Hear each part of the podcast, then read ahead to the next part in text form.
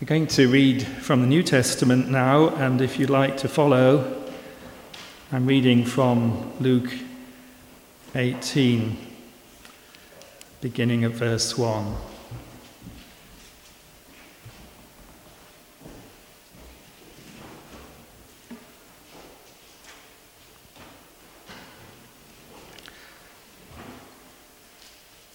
Then Jesus told his disciples a parable to show them that they should always pray and not give up. He said, "In a certain town there was a judge who neither feared God nor cared what people thought. And there was a widow in that town who kept coming to him with the plea, 'Grant me justice against my adversary.' For some time he refused. But finally he said to himself, 'Even though I don't fear God or care what people think, yet because this widow keeps bothering me, I will see that she gets justice, so that she won't eventually come and attack me.' And the Lord said, 'Listen to what the unjust judge says. And will not God bring about justice for his chosen ones, who cry out to him day and night? Will he keep putting them off? I tell you, he will see that they get justice, and quickly. However, when the Son of Man comes, will he find faith on the earth?'"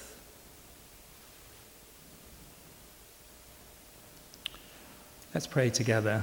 Father, thank you for your living, holy word.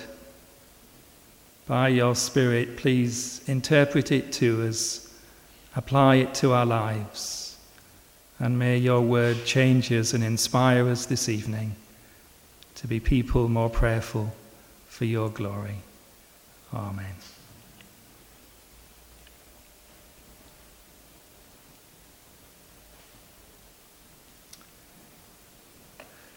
Then Jesus told his, par- his disciples a parable to show that they should always pray and not give up. So tonight I want us to think about the discipline, the new habit for a new life, the title of our series, of intercession, praying for others. Pray for Manchester. Indeed, we must. Pray for the Coptic Christians in Egypt and so much else. Thank you, Anna, for praying with us and for us as a Mancurian yourself this morning, praying so well.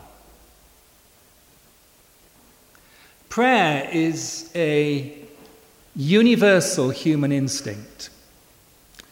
It is a common language between the world faiths. It is a phenomenon that fascinates social anthropologists and embarrasses ardent atheists. To pray is to love. To pray is to be willing to be dependent.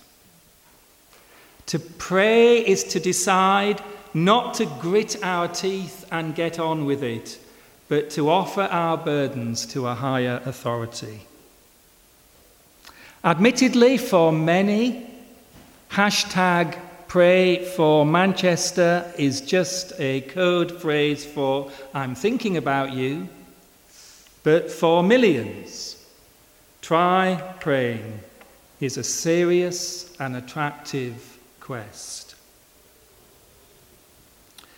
Of course, Christian prayer is distinct in so many ways. It is theologically rich, it is spiritually exhilarating, it is morally demanding. We can only understand it in the context of our faith. True prayer, we believe as Christians, is the gracious provision of a holy God who lives in light unapproachable to allow us, paradoxically, to approach him. It is the two-way communication superbly illustrated in the story we read of Moses that allows an infinite creator and finite creatures to communicate with each other, only made possible by a mediator, only made possible by a go-between, by the God-man, Jesus Christ. And the coming together of Ascension Day and this theme is a very happy one. Christian prayer is therefore deeply Trinitarian. It is praying to the Father through the Son in the power of the Spirit. And prayer is the unspeakable privilege of the Christian, and it is all about grace.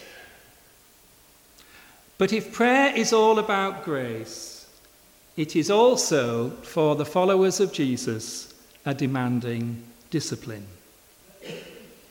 And my conviction, without wanting to be over melodramatic, is that I think you could well argue that a or the primary weakness of the Christian church in the Western world is a neglect of this funny little parable that we're looking at for a few minutes tonight. This parable and the one that follows it, if you cast your eye down to the second part of Luke eighteen, the parable of the Pharisee and the tax collector, are distinguished by being the only two parables in the New Testament where Jesus begins, before telling the parable, what they are about. I tell you this so that you may always pray and not give up. Andrew Murray, in his writings and his classic Waiting on God, says this: all that the church needs for a manifestation of the mighty power of God is a return to our true place, which is the place of absolute and unceasing dependence on God. It is to return to a waiting on God. Now, intriguingly, this parable, which is so urgent in its message, is a parable that's meant to make us laugh. It is a comic story about two cartoonish characters. The first character is a certain judge who lives in a certain town, almost certainly not a Jewish judge, where there would be three judges, and Jewish law was very particular. Much more likely it is about the local magistrates appointed in Galilee and elsewhere, paid by Herod, or paid by the Roman overlords, magistrates who were notoriously unscrupulous and the butt of many Palestinian jokes. We are told in verse two that he neither feared God nor cared what people thought. He was arrogant, he was opinionated, self-centered, thoroughly unpleasant, incapable of shame, corrupt, the very antithesis of anyone you would dare to want to trust. The only thing going for him was that he was self-aware, because it says in verse four, saying of himself, even though I don't fear God or care what people think, at least he knows that, yet because this widow keeps bothering me, I will see that she gets justice. And that leads on to the second character, this enraged bag lady, this widow, the victim of gross injustice, who keeps turning up to pester the magistrate.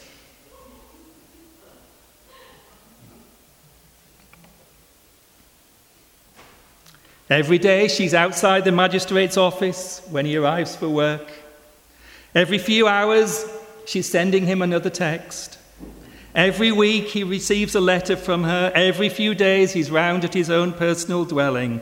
And when it says in verse five, I will see that she gets justice, that so that she won't eventually come and attack me, it can literally be translated, so that, so that she won't come and give me a black eye.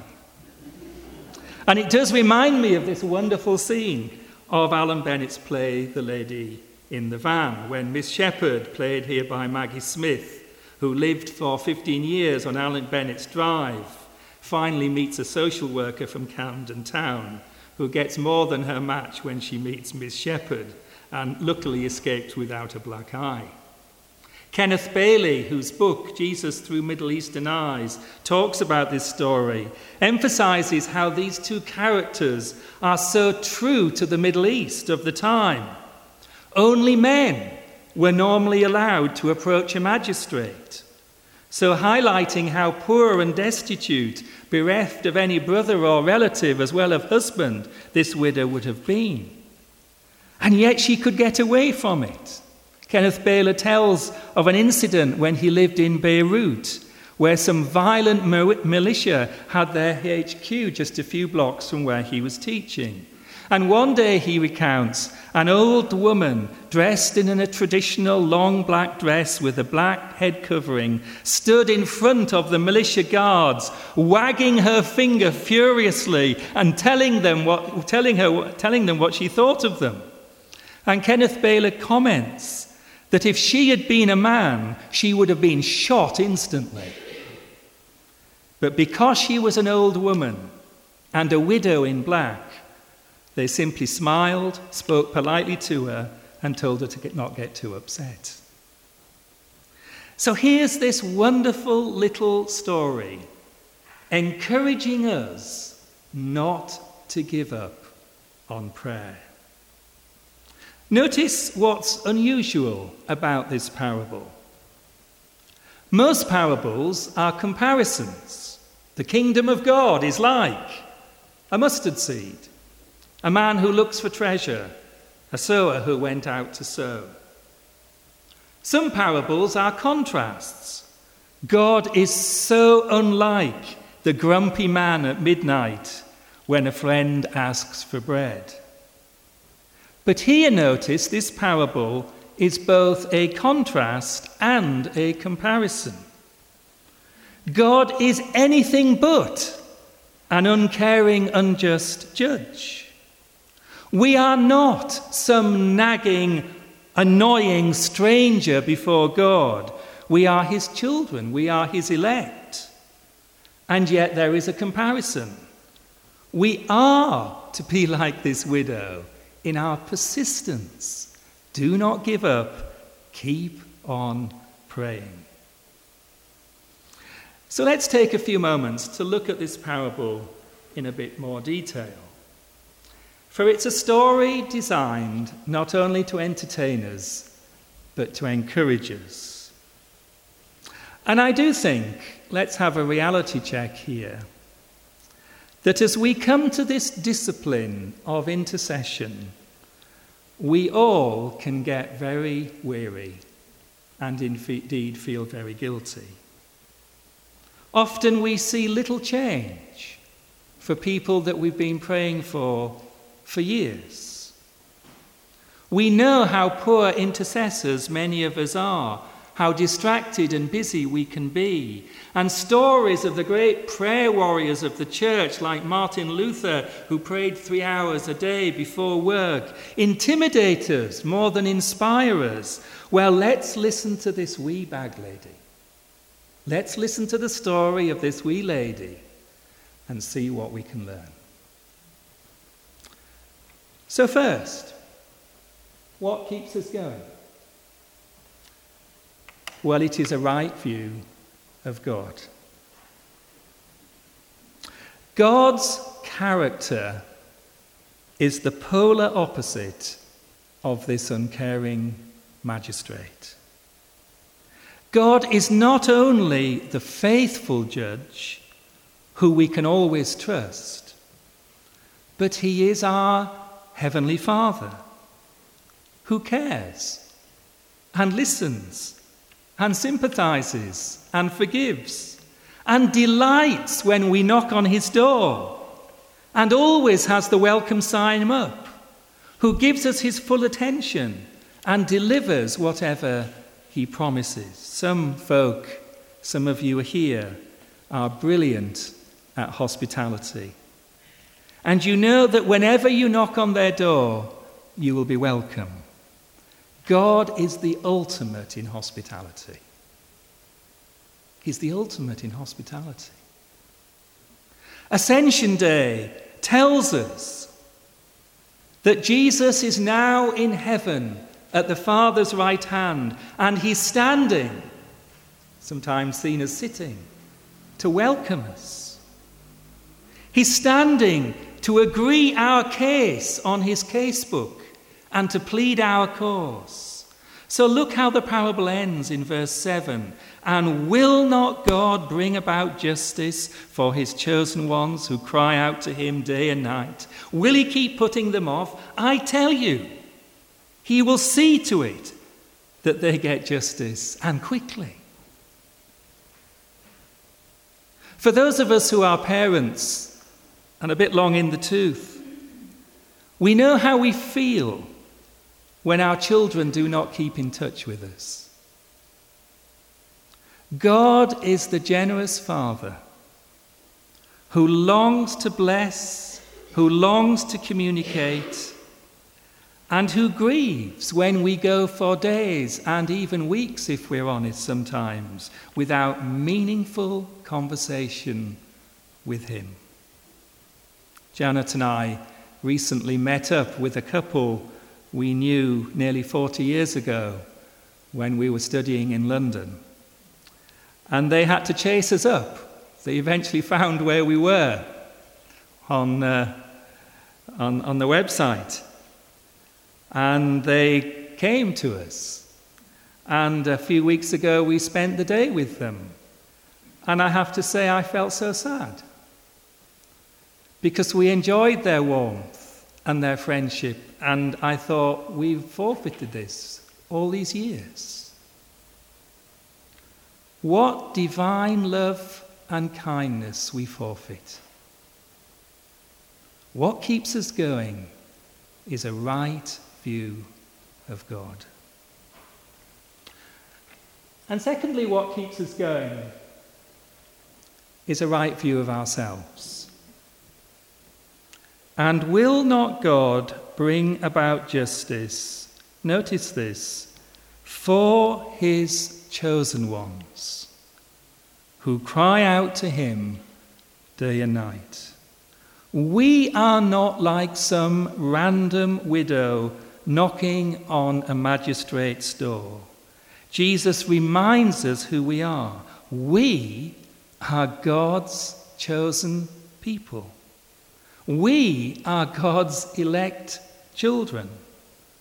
This is the only time in Luke's gospel where this key biblical word is used of the chosen people of God.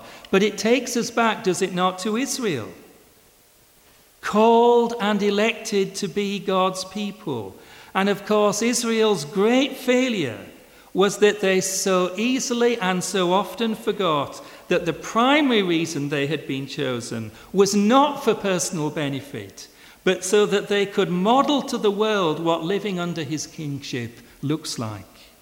They were chosen to bear witness to the nations, and in particular, they were chosen to be a royal priesthood, set apart to offer the priestly ministry of intercession for the world. And similarly, we have been chosen, we have been called, not so that we can just enjoy God's new covenant blessings, but that we can be priests for the world. The priesthood of all believers is hardly about us having our say in church meetings. It is primarily about each of us having equal access to the Father through the high priesthood of Jesus Christ. And therefore, each of us having the immense privilege and the high responsibility of bringing others to God in intercessory prayer. To have a right view of ourselves, the dignity of this discipline. And of course, compassion lies at the heart of all intercession. Intercession for others is arguably the most selfless and loving thing we can ever do for someone else. To be alone with God, unseen by others, unthanked by others, at times not feeling like we want to do it. To have the discipline of lifting friends and work colleagues, those in authorities, those in ministry, churches, nations, our enemies to God, is love at its very best. Saint Augustine said, "True whole prayer is nothing but love." To meet people and to feel somehow your heart scarred because of the pain of meeting them, and then to open our heart to God, who reads our hearts and feels the pain and sees those scars. One of the great unsung heroes of the early church was Epaphras, one of Paul's close colleagues. We looked at him with Fiona a few months ago, and Paul in Colossians four takes time to honor him with these words, "Epaphras, who is one of you, and a servant of Christ Jesus, sends greetings." Look at this phrase, isn't this wonderful? He is always wrestling in prayer for you. It's an amazing statement. I wonder if anybody's ever said that to you. I'm always wrestling in prayer for you. "That you may stand firm in all the will of God, mature and fully assured." A right view of ourselves. And thirdly, a right view of prayer. Intercessory prayer is not the wearying, discouraging, thankless task of nagging the divine. The contrast continues. It is the most fulfilling and noble task human beings can be called to. I love the way Richard Foster, in his book Celebration of Discipline, which, as I said last time, very much has been a basis for this series, begins his chapter on prayer. Some of you will recall this. And he says this, "Prayer catapults us onto the frontier of the spiritual life. It is original research in unexplored territory." And then he goes on, "Meditation introduces us to the inner life, but it is prayer that brings us into the deepest and highest work of the human spirit." Do you remember how Abraham prayed for Lot? "For the sake of fifty, Lord, let's go for forty-five. Let's go for forty. Let's go for thirty. Let's go for twenty. Let's go for ten, God. Will you do it for ten? And it sounds, doesn't it, remarkably like high-energy bartering of an Eastern trader. Maybe so, but it is, is it not, the bold conversation of a child of God doing original research, pleading with his heavenly Father for what is God's will. Intercession is stimulating conversation at its highest. We all know what it is to endure a conversation at a party and we are thoroughly bored. Conversation with God is the most exhilarating conversation we could ever have. It is listening for his will. It is humbly exploring his will. It is submitting our lives to his will. And I love the words towards the end of Ephesians, which I put in the wrong place, where Paul says this, having talked about spiritual warfare and putting on the spiritual armour, he writes these words, "And pray in the Spirit on all occasions, with all kinds of prayer and requests. With this in mind, be alert and always keep on praying for all the Lord's people," all that repetition of all. There's no one way to pray, all sorts of ways. It has infinite colour and variety and tone, this conversation. It includes time alone, quiet before God for sure, but it is walking the dog and praying for a friend. It is swimming a length of the pool and praying for a nation. It is waiting at the bus stop and praying for our family. It is looking through a scrapbook, as I saw Cliff Barnard doing in hospital, and praying for his missionary colleague. Richard Foster tells the moving story of an American primary school teacher in a special needs nursery, holding deeply disturbed children and silently praying for each of them. And Richard Foster comments on the irony of how some Christians in the States can get so worked up about the denial of public prayer in schools. And yet no one, he says, can stop this wonderful Christian teacher privately doing what she does with these wee children. And so the parable ends with a challenge. The whole context of this parable, if we'd had time, looking back to chapter seventeen, was Jesus answering those who were asking about the end of time and what it would look like.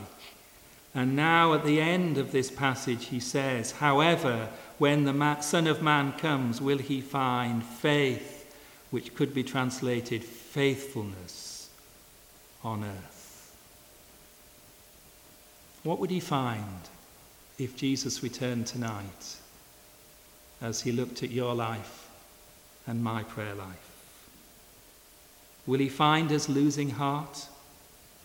Will he find us weary? Or will he find us persevering and learning and enjoying and wrestling? Will he find us like this now exemplary widow? And let me, if I may, before I invite folk to help me tonight, just make four very simple pastoral practical comments. For myself, I cannot hold in my head the whole range of things that I think I am meant to pray for. And so for many years I've had a prayer diary, and I write one day each day for the whole month, people I meet and things I should pray for. And at least they get prayed for once a month. I commend it to you. I commend a system for those of you who are more I T than me, and that means everybody. There are so many apps that will help on your phone. I meet people I know I should be praying for, and it's so easy to say, I'll pray for you, and to forget, but to jot them down is to remember to pray. Secondly, I do believe that it is healthy for every disciple of Jesus to have a regular time to pray with others, sisters and brothers in Christ. It can be a prayer triplet. It can be a work conference call like Steve Hewitt so brilliantly exemplifies. Tell him he got a mention tonight, Denise. It can be like one of our church prayer meetings. We now have a prayer meeting in the morning on a Saturday, at a lunchtime and in an evening, to try and cope with the different sorts of needs we have. But to make that commitment seems to me a healthy thing. Thirdly, learning from the monastic tradition. How about trying to build a rhythm into every day? I've tried it and not sustained it. But based on the likes of Daniel, who opened his window towards Jerusalem and prayed three times a day, to attempt to find a rhythm of prayer in a day, taking time perhaps before work, taking a few minutes of quiet during your lunch break, taking time in the evening. And finally, I commend to you the idea of a prayer season. Sometime in the year, maybe as part of a holiday, maybe a day walking the hills alone, maybe on a retreat, and retreats are not just for Christian workers, they're for all Christians, taking a retreat to spend significant time, a season of prayer. I've told the story before, but I end with it now. The story of one of Al's predecessors at Sterling Baptist Church, Jim Taylor, who was minister there in the seventies to nineties, who once felt so burdened in the church at Stirling, with well over three hundred members then, that all sorts of people were in spiritual ruts that he says that he took time in a caravan just for three days and his Bible and his church congregational list. And he spent three days praying for those three hundred people. And he says it was a turning point. He testifies to how he noticed as pastor changes in people that followed in the months that followed. Jesus told his disciples a parable to show them that they should always pray and please not give up.